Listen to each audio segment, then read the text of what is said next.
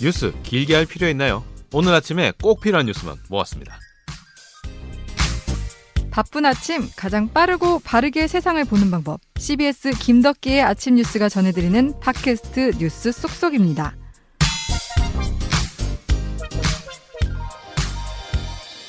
네, 꼭 필요한 뉴스만 쏙 뽑아서 속도감 있게 전달해드리고 있는 김덕기 아침 뉴스 팟캐스트 버전입니다. 뉴스 쏙쏙 휴일판 시작하겠습니다. 예, 이번 주는 아무래도 선거가 있었기 때문에 네. 저희가 투표 후에 여러 가지 민심 변화라든지 선거 결과의 이야기를 짚어봐야 될 것 같은데, 야, 예상하셨습니까? 두 분은? 아니 결과는 예상을 했었어요. 예. 결과는 왜냐하면 이건 민주당한테 정말 힘든 선거가 될 거라는 거고, 그 다음에 국민의힘은 좀 유리한 국면에서 시작된다 하는 거였는데 예상보다 열띠게 진행된 거예요. 막판이 되게 뜨거웠던 것 같아요. 네, 우리 장 팀장님 그러셨고 조 기자 씨께서는? 민주당이 질 거라는 예상은 했는데 예. 이렇게 격차가 클까? 저는 10%포인트 요 중반대의 격차가 아닐까 생각했는데 20%포인트 이상 난 거잖아요. 부산은 더블이었죠. 부산은, 네, 부산은 원래 약간 저기 그렇죠. 부산은 국민의힘 색이 강하니까 네. 그렇다 치고 네, 서울에서의 결과는 너무 충격적이었고, 그게 그러면은 그 직전 깜깜이 선거 직전 여론조사랑 거의 변화가 없더라고요. 그렇겠지만 그 마지막 깜깜이 일주일 동안 막 민주당에서는 생태탕 얘기 계속하고 페레가모 구두 이제 오세훈 심판론이 일고 있다 했지만 실제 그건 별로 영향을 맞아요. 안 줬다는 거잖아요. 네. 네. 아니 마지막에 더불어민주당 같은 경우에 읍소 전략을 피는 동시에 지금 말씀해 주신 대로 의혹 제기 공세를 계속 이어갔잖아요. 예, 어떻게 보면 네거티브 그 공약이었는데 결국 먹히지 않은 거예요. 결론적으로. 특이했던 부분은 오세훈 후보가 사실 처음에 나온다고 했을 때는 되겠어? 이렇게 했는데 맞아요. 나경원을 꺾고 맞아요. 그다음에 안철수를 꺾고 까지 올라왔고, 그 뒤에는 김종인 비대위원장이 있었다는 거. 네. 제일 인상 깊었던 게 그 출구조사 결과가 발표되고 나서 환호하는 그 장면에 오세훈 서울시장이 갑자기 당선자가 김종인 비대위원장 손을 꼭 잡고 예, 고맙다고 이러더라고. 그 옆에 또 정진석 의원도 앉아있었는데 정진석 의원하고는 좀 대면대면하더라고. 근데 김종인한테 그렇게 고마워하는 모습이 보이더라고요. 정진석 의원이 초반에 안철수 대표 영입해야 된다 강력히 주장했던 분 아니에요? 단일화 해야 된다고. 맞아요. 예. 그래서 안철수로 가야 된다는 얘기가 많았죠. 네. 근데 저도 오세훈 시장의 기사회생이 좀 눈에 띄는 게 처음엔 오세훈 후보에 대해서 진짜 주목을 안 했잖아요. 그리고 당내 경선에서도 나경원 후보가 다 될 거라고 맞아요. 생각을 했었는데 네. 그걸 꺾고 또 안철수 후보의 대결에서도 대중적인 약간 지지도는 안철수 후보가 더 높을 거라 생각했는데 막상 뚜껑 열어보니까 이제 조직이 앞서다 보니까 또 국민의힘 쪽으로 쏠렸는데 또 이렇게 막판에 하면서 어떤 신문에서는 건토중내 얘기를 하더라고요. 네. 10년 전. 정말 예, 먼지 바람을 일으키면서 돌아온 거죠. 15세훈이 돼서 돌아왔어. 예. 네. 근데 오세훈 시장의 향후 행보도 그러니까 무게감이나 이런 것도 맞습니다. 또 봐야 될 것 같습니다. 예. 표심을 몇 가지 더 짚어본다면 참 좋을 것 같은데 서울에서 투표율 평균치보다 훨씬 더 높게 나온 게 강남 3구였는데 절대적이었습니다. 맞아요. 지지가 예, 오세훈에 대한 지지. 그런 부분에서는 좀 예상 가능한 부분도 있었어요. 왜냐하면 부동산 민심은 가장 민감한 동네이기 때문에 그 예. 동네에서는 표심이 되게 높게 나올 거라고 생각은 했는데 여러 가지로 좀 특이한 부분들이 많이 있었죠. 특히나 2030 청년층이 오세훈 후보한테 많이 표심이 몰렸어요. 그 부분이 이번에서 가장 좀 특이점이 있는 네, 부분이 아닌가. 네. 본래 이제 기본 공식이 20, 30대는 진보 성향을 갖고 있다. 그래서 민주당 입장에서도 우리 편이라는 생각이 강했는데 이번에 우리 편이 아니라는 걸 확인을 한 거죠. 그러니까 예. 2030을 잘 챙겨야겠다는 아마 뼈저리게 반성하지 않았을까. 그러니까 정치권에서는 20대는 진보적인 성향이 강하고 60대 이상은 보수적인 성향이 강하다라는 공식이 있었는데 그 틀이 이번 선거에서 완전히 깨진 거고, 더욱이 더불어민주당 입장에서 좀 당황스러울 수밖에 없는 게 이 20대라는 게 사실 탄핵 국면에서 같이 촛불을 들었었던 맞아요. 예, 네. 주역이거든요. 그리고 이 진보 성향을 갖고 있는 젊은 층들이 나중에 커서 다시 그쵸. 또 어떤 정치적인 어떤 토양이 돼줘야 되거든. 근데 거의 지금 민주당은 사실 지금 이 상황도 비상이지만 앞으로 미래에 자기들이 이 표밭으로 삼아야 될 대상들이 마음이 돌아섰다는 건 정말 뼈저리게 받아들여야 될 것 같아요. 그래서 우리가 그 심층 취재팀에서 2030들 목소리를 깊게 취재를 했죠. 이 사람들의 목소리, 이 사람들은 어떤 생각을 하고 있나, 젊은 사람들. 젊은 층은. 그런 얘기를 좀 들어봤는데 우리 심층 취재팀의 박초롱 기자 불러서 좀 자세한 얘기 한번 들어보죠. 박초롱 기자, 저희들 초대했습니다. 안녕하세요. 안녕하세요. 네, 아, 2030이 오세훈 후보한테 많이 몰렸다. 이거는 여론조사 결과가 그때 나오면서부터도 되게 충격을 많이 줬던 것 같아요. 네. 그렇죠. 그 여론조사 결과가 사실은 여러 가지 이제 선거 전에 많이 나왔었는데 그때마다 2030 세대가 오세훈 후보에 좀 쏠리고 있다. 뭐 다른 말로 하면 그 민주당에 등을 돌리고 있다. 그런 부분은 좀 많이 보였었고 이게 선거일이 가까워질수록 정도가 심해지는 경향이 좀 나타났었어요. 예. 네. 오히려 선거가 진행돼서 더 몰렸다는 얘기네요. 네, 네. 그렇죠. 네. 근데 이렇게 직접 만나보셨잖아요. 얘기도 들어보고. 네. 2030이 왜 등을 돌렸다고 하던가요? 뭐 저희가 그 이틀 동안 선거일과 그 전날 이틀 동안 2030 세대들을 상당히 많이 만나봤는데 네. 현 정부에 대한 실망의 목소리가 일단 가장 컸습니다. 예를 들면 LH 사태. 2030들 결혼해서 집 사고 이제 잘 살 준비를 하는 세대인데 아 부동산 너무 전 국민이 분노를 했죠 사실. 네, 사실 뭐 저도 되게 민감한 문제인데 이 LH 사태가 정말 컸던 것 같아요. 네. 이 부동산 나는 살 수 없는데 아니 저 공기업 직원들은 자신들이 알고 있는 정보를 이용해서 이렇게 반칙을 해도 되는 거야? 이런 그렇죠. 비판 의식이 상당히 컸었던 거죠. 부동산 얘기 많이 나왔고 조국 전 법무부 장관의 이제 딸 뭐 입시 문제, 입학 문제 뭐 이런 부분들이라든지 공정에 대한 부분들, 뭐 취업과 부동산 문제와 맞물린 자신들의 이득, 자신들의 생활과 관련된 그런 이슈들이 터져 나오다 보니까 2030들이 현 정부에 대해서 좀 심판의 잣대를 들 수밖에 없는 상황이 아니었나 이런 생각. 일단 우선 해보는 거죠. 그러니까 2030은 이렇게도 얘기하더라고요. 어쨌든 진영 논리에서 조금 벗어난 세대, 그러니까 운동권을 직접 겪지 않았고 좀 까마득하잖아요. 그러다 보니까 진영 논리에서 좀 자유롭다 보니 정말 자기 이익을 대변할 사람 이런 거에 확확 돌아서는 거죠. 그러니까, 그래서 이번에도 LH 사태가 더 이 사람 2030에게 더 충격적이었던 거는. 내가 앞으로 집을 사야 되는데 네. 집값이 이미 너무 올라와 있고 나 언제 결혼하냐. LH 사태도 LH 공기업 직원들에 대한 약간 기득권이라는 생각이 있는데 그 사람들이 이미 다 해먹었다는 배신감이 들고 너무 이러다 배신감이 크죠. 네. 완전 획 돌아선 계기가 된 게 아닌가. 방금 뭐 살짝 얘기하셨지만 이제 우리나라가 어떻게 보면 그 정치적인 양대 산맥이 민주화 산업화 세력이라고 하면 이 2030 세대는 여기 아무것도 해당이 되지 않는 거예요. 그러니까 이분들은 그러니까 소속감이 없는 건 아니에요. 다만 개인주의적인 그 속성을 바탕으로 자신이 원하는 아이템을 능동적으로 골라서 그 아이템이나 어젠다를 중심으로 자유롭게 네트워킹하는 그런 세대다. 그러니까 아까도 이제 말씀하셨지만 뭐 더불어민주당 같은 경우는 이번 2030들의 이런 표심에 실망을 드러낼 수 있겠으나 그분들의 시각 자체가 잘못됐다. 이제 2030은 진보와 보수 중에 하나를 고르는 기존의 프레임에서 움직이는 그런 세대는 아니다라는 게 결론 났다고. 생각을 바꿔야 된다. 네, 아, 그렇죠. 네. 가장 좀 실용적이면서도 또 공정에 대해서는 엄격한 세대가 맞아요. 그게 이번에 이제 뉴욕타임즈에까지 내로남불이라는 용어가 등장을 했는데 네.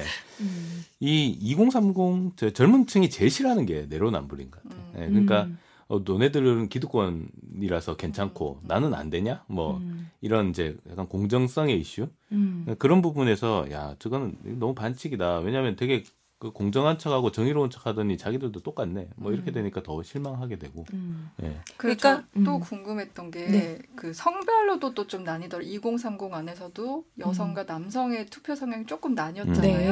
네. 어땠어요? 그러니까 사실은 그 현장에서 직접 목소리를 들어보니까 어느 정도 예견되는 부분이 있었어요. 예를 들면 이번 이제 서울 부산시장 보궐선거가 아무래도 그 전임 시장들의 성비위 문제로 발발된 선거이다 보니까 저희가 만난 특히 20대 여성 같은 경우는 이런 부분에 대해서 굉장히 날카롭게 지적을 하더라고요.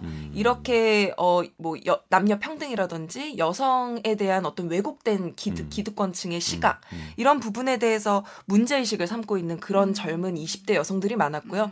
그러니까 이번 선거 결과에서도 사실 그 여성을 표방하고 나온 어떤 그런 소수의 정당 후보에게 좀 20대 여성의 표가 많이 쏠린 게 그 데이터적으로 지금 증명이 됐잖아요. 네, 네. 뭐 반면에 20대 남성 같은 경우에 저는 조금 의외라고 생각했는데 예를 들면 북한 이슈 왜 북한에 퍼주냐 내 취업도 힘들어 죽겠는데. 그러니까 이제 얘는 북한 이슈라기보다는 오히려 이제 공정성 이슈라고 봐야 되겠죠. 그렇죠. 취업과 관련 문제.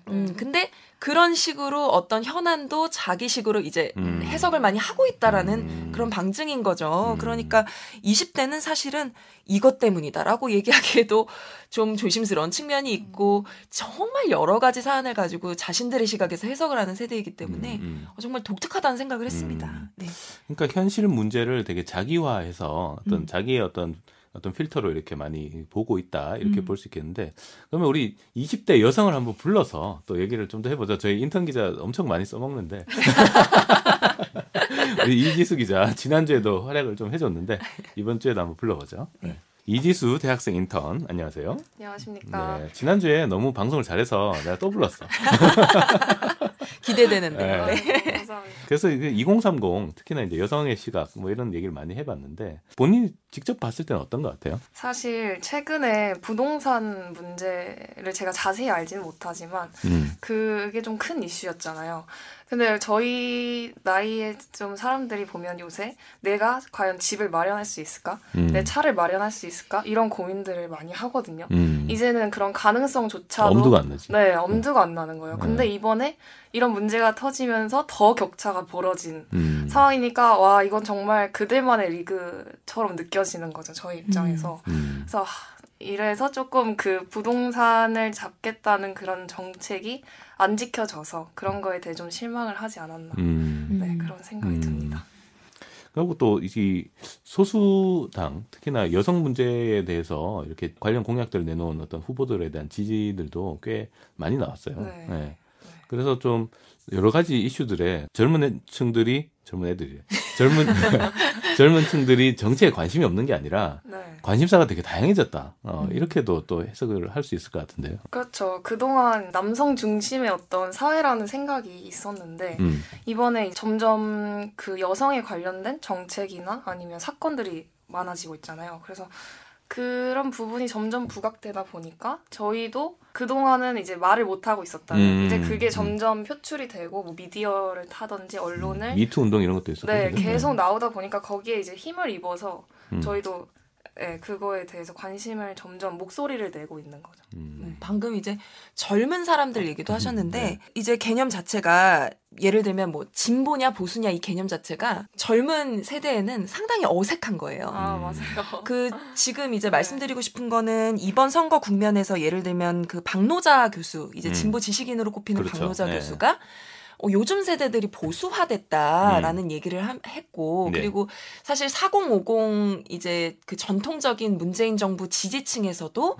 2030 세대들이 시사를 잘 모른다. 세상을 잘 모른다. 네. 그래서 이런 결과들이 나타나고 있다고 하면서 약간의 세대 갈등적인 요소가 나타났었거든요. 근데 그래서 이제 물어봤죠. 젊은 세대들한테 보수화가 됐다는 지적에 대해서는 어떻게 생각하세요? 이때 보수화요? 보수?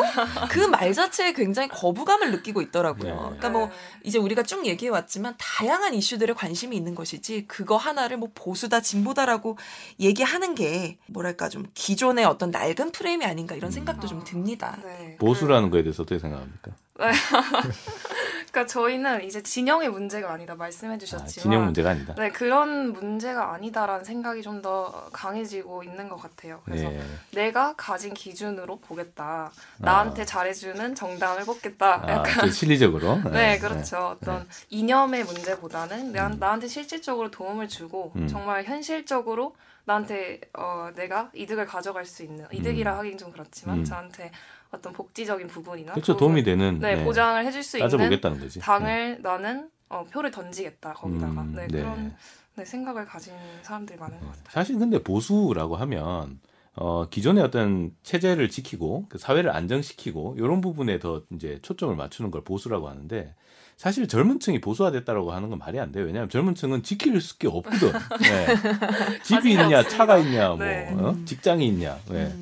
그래서 보수화됐다라고 하는 부분은 조금 예, 네. 좀 프레임이 좀 다르지 않나라는 생각은 좀 드네요. 예. 그러니까 그런 어떤 프레임에만 집착하게 되면 결국 우리 정치권이 큰일 난 것이 맞아요. 이 2030들이 계속해서 사실 가장 오래 유권자층으로 남아있을 계층이잖아요. 맞아요. 젊기 때문에. 정치세대죠. 네. 네. 근데 이 사람들이 굉장히 빠르게 움직이고 관심사도 그때그때 다양하게 많이 바뀌기 때문에 결국에는 이제는 캐스팅 보터라는 말이 사실 없고 스윙 보터가 되는 거죠. 이쪽에다 이 사건에 대해서는 이쪽에 또 이 사안에 대해서는 이쪽에 마음대로 움직일 수 있는, 빠르게 움직일 수 있는 그런 세대이기 맞아요. 때문에 네. 여기에 이제 정치권이 적응을 해야 되는 그런 상황까지 지금 도래했다. 당분간 아마 스윙 보터로 남을 겁니다. 재밌는 분석이네요. 그러니까 네. 정치 지형이 많이 바뀔 것 같아요. 어떤 네. 부분에서는 네. 그런 부분에서 봤을 때는 저 같은 경우는 이제 40대 이제 그 노무현 대통령이 당선되던 시점에 이제 2030이었던 예, 세대죠. 그래서 그때 생각해 보면 그때는 그 약간 이제 민주화는 어느 정도 진행이 됐고 이 권위주의에 대한 반감이 되게 컸어요. 예, 그래서 노땅들 예, 권위주의를 타파해야 된다. 그래서 그때 노무현 대통령이 되게 권위를 많이 내려놓는 그렇죠, 예, 스타일이었잖아요. 네, 그래서 권위주의를 내려놓고 우리가 이 사회를 조금 더 이제 좀 바꿔야 된다. 이런 성향이 되게 강했는데, 그런 이제 세대들이 이제 쭉 이제 오다 보니까 이제 조금 더 이제 기득권화되고, 그런데 아직도 그 생각을 못 버렸어. 난 아직까지 진보인 것 같아. 근데 하고 있는 거 보면 약간 좀 예, 기득권 같이 움직이고 있고, 그거를 또 2030들이 보면 또 약간 이율배반적이다라고 보지 않을까라는 생각도 좀 들고, 예. 개인적으로도 여러 가지 생각이 많이 드네요. 네. 개인적으로 2030 세대를 보셨을 때 어떤 생각이 드셨어요? 개인적으로 궁금한데. 최근에 얼마 전에 그런 글을 읽은 적이 있어요. 네, 그 10대 애들이, 고등학생 애들이 그 중국집에 앉아가지고 짜장면을 먹는데 안 먹는 애가 있는 거야. 그건 왜 안 먹냐? 그랬더니 내가 용돈이 떨어져서 짜장면을 살 돈이 없어. 그래서 돈 없는 애는 안 먹는 거야. 어머. 그리고 돈 있는 애들만 먹고 돈 없는 애는 그걸 보는 거지. 근데 그게 되게 당연한 거라는 거예요. 얘네들 그래요? 세대는. 왜냐하면 네가 용돈을 받아서 네 용돈을 다 썼고 너는 지금 용돈이 없으니 와, 안 먹는 걸 보는 거는 당연한 거다. 예. 네. 술집에 가서도 돈 안 낸다면서요. 네. 술 안 먹으면. 그거를 네. 그걸 n분의 1이라고 하거든요. 예, n빵. 야, n빵 하자, 뭐 네. n분의 1 하자 이러는데 같이 뭐 예를 들어 여러 명이서 술을 마시는데 그 중에 한 명이 아, 뭐 나는 오늘 술 안 마실래. 그러면 걔는 술값을 안 내는 거예요. 야. 약간 야박하다는 생각도 좀 드는데요. 그 정도로 개인화돼 있고 실리를 따지는. 네, 완전. 네. 그러니까 저는 사실은 같이 먹자 약간 이런 마음인데, 어떤 친구는 그래서 진짜 돈을 그 친구만 빼고 거기서 n분의 1을 해서 내고. 와, 안주는 안 먹어요? 네. 안 내고. 아니, 술도 안 먹고 안주도 안 먹고. 얘기하고 싶었고 만나보죠. 네, 근데 그래도 그래 친구들이 좋으니까 만나보다 네. 이런 마음으로. 받긴 했는데요. 네. 그런 세대들인 것 같아요. 네. 제가 그 얘기를 들으면서 저도 되게 좀 충격을 많이 받았는데, 우리는 먹으면 다 같이 먹어야 되고. 네. 그렇죠. 네. 그런 건데, 진짜 세대가 많이 변했다. 네. 그런 생각을 해봤습니다. 네. 그러니까 이제 정치 지형에서도 그런 부분들이 많이 나타나고 있고, 이제 그 당선된 오세훈 서울시장 같은 경우에도 선거 유세 중에 뭐 그런 발언을 했어요. 뭐 이 청년들 앞에서, 그러니까 본인이 이제 청년들의 지지를 많이 받고 있다고 생각하기 때문에 이런 얘기를 하는 것이겠지만, 이 청년들 앞에서 정말 똑바른 정치, 올바른 정치, 뭐 미래 비전 그려가는 정치를 하지 않으면 또 언제 우리를 향해서 비판의 목소리를 낼지 두렵지 않으세요? 이렇게 질문을 했단 말이에요. 네. 이 부분을 오세훈 서울시장이 아마 얼마 되지 않는 임기입니다만 오세훈 서울시장과 국민의힘이 좀 계속 기억해 나가야 되는 대목이 아닌가 이런 생각도 좀 들고요. 기억했으면 좋겠네요. 네. 네. 뭐 민주당도요. 네. 네. 민주당은 뭐 말할 것도 없고, 네. 국민의힘, 그 다음에 전 정치권을 향해서 최근 정의당도 좀 많이 힘들었잖아요. 네, 네. 그렇죠. 그러니까 전 정치권을 향해서 던지는 어떤 메시지가 있는 것 같아요. 네, 그런 메시지를 잘 봐야 되고, 요 2030들이 어떻게 움직이는지, 이들을 어떻게 또 마음을 잡을 건지, 그런 걸 많이 봐야 되겠다. 네. 오늘 이지수 인턴 오늘도 고생 많았네. 아, 방송을 잘해. 너무 말씀을 잘하시죠. 말 또박또박 잘하죠. 네. 네, 오늘도 되게 고마웠어요. 네. 네. 감사합니다. 네, 젊은 세대들 생각도 좀 들어봤고 또 우리 박초롱 기자가 젊은 세대들의 이야기를 또 많이 듣고 와서 또 전달을 해줬는데 아, 세상이 빨리 바뀌고 있다는 생각이 드네요. 엄청 빠르게 변하고 있습니다. 예. 네. 저는 이거 얘기를 들으면서 드는 생각이 예전에는 불과 한 3, 4년 전만 해도 2030은 정치권에서 별로 관심 대상이 아니었어요. 맞아요. 투표율도 낮고. 버리는 카드. 네. 그리고 그래서 뭐 청년 공약이 다 약하다는 지적이 되게 많았었거든요. 근데 이번 선거를 계기로 진짜 2030에 대해서 다들 고민하고 2030을 위한 정책들을 이제 더 고민하지 않을까 그런 생각이 들면서 또 좋은 계기가 됐을 것 같다는 생각도 들고 이제 남은 과제는 대선이 1년밖에 그렇죠. 안 남았잖아요. 네. 이 2030을 어떻게 국민의힘 같은 경우는 계속 끌고 갈 수 있는가 아니면 민주당은 다시 마음을 돌릴 수 있는가 이 과제들이 앞에 놓인 것 같습니다. 그러니까 좀 전체적으로 약간 뭐랄까 낙담하고 힘이 빠져 있는 상황인 것 같아요. 아, 저 집을 어떻게 사지? 저렇게 빨리 오르는 집을. 나는 저렇게 힘든 취업을 어떻게 하지? 이런 고민들이 있는데 그런 고민들을 조금이라도 공감하고 해결해 주려고 노력하는 그런 모습을 보여야 미래의 어떤 표를 얻을 수 있지 않을까 그런 생각도 듭니다. 네, 예. 뭐 이제 관성적으로 표를 주는 어떤 계층 이런 거 없습니다. 뭐 정치권에서 그 생각을 아마 잘 하셔야 될 것 같고 그동안 아마 우리 정치가 좀 후진적이다라는 평가를 받았었던 게 그런 믿을 만한 구석이 있다고 생각해서가 아니었을까. 이제 그런 부분 없으니까 남은 1년 동안 어떻게 되는지 좀 잘 지켜봐야 되겠습니다. 오늘 박초롱 기자가 또 이렇게 되게 의미 있는 취재를 해왔어요. 아유, 네. 감사합니다. 네. 앞으로 이제 뭐 정치권들 움직임 되게 빨라지고 있고 여러 가지로 이제 변화하는 어떤 이슈들이 많은데요. 예, 김덕기 아침 뉴스 속속은 언제나 변화하는 트렌드를 따라잡기 위해 노력을 하고 애청자분들에게 최신 트렌드를 전달하려고 노력하겠습니다. 자, 그러면 저희들은 내일도 다시 뉴스로 찾아뵙도록 하겠습니다. 자, 그러면 애청자 여러분 내일도 다 같이 만나요.